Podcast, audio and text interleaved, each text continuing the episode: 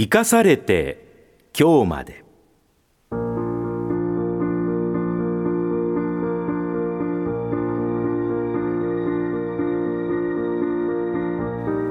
この時間は去年亡くなった東海ラジオの元代表取締役であり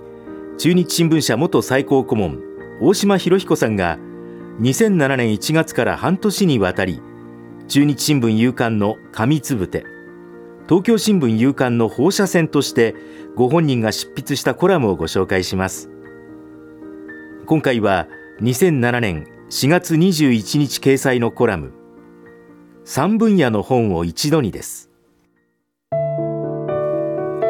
最近は目を悪くしたせいで書店通いの回数が減りましたが本は手に取って見てからでないと買う気になりません。書評を読んで買うにはネットで注文するか書店で検索ソフトを頼ることになりますが私の世代はまだ馴染めません。本棚で気になった題が目に入ったらパッとページを開いてそこが面白ければ買うのが本を求める楽しさです。ここまでは珍しくありませんが私は分野の違う本を3種類同時に買うのがいつの間にか習慣になってしまいました。あまりたくさん買うと読み切れませんし読まない本が積もり出したら収集がつきません。3冊なら並べておけますし疲れたら交互に読んでいくことができます。分野を違えれば一つの専門に固まらずに済み頭も切り替えられます。高校生の集まりで本の話をしたらまず本を読む習慣をつけなければなりませんがそれが大変です。と嘆かれました。携帯電話が普及して電車の中で本を読む姿が少なくなりましたが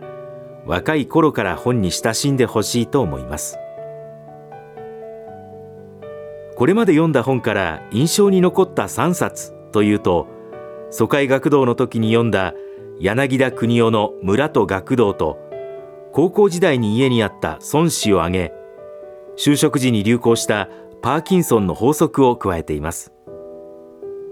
分野は自然に散ってしまいます。中学の時揃えた松尾芭蕉の七部集は読み切れませんでしたし大学時代に楽しんだ構成者構成学の新天文学講座全15巻はその後の科学進歩が激しかったのでベスト3からは外しましたが読み直すとやはり懐かしさが先に立ちます。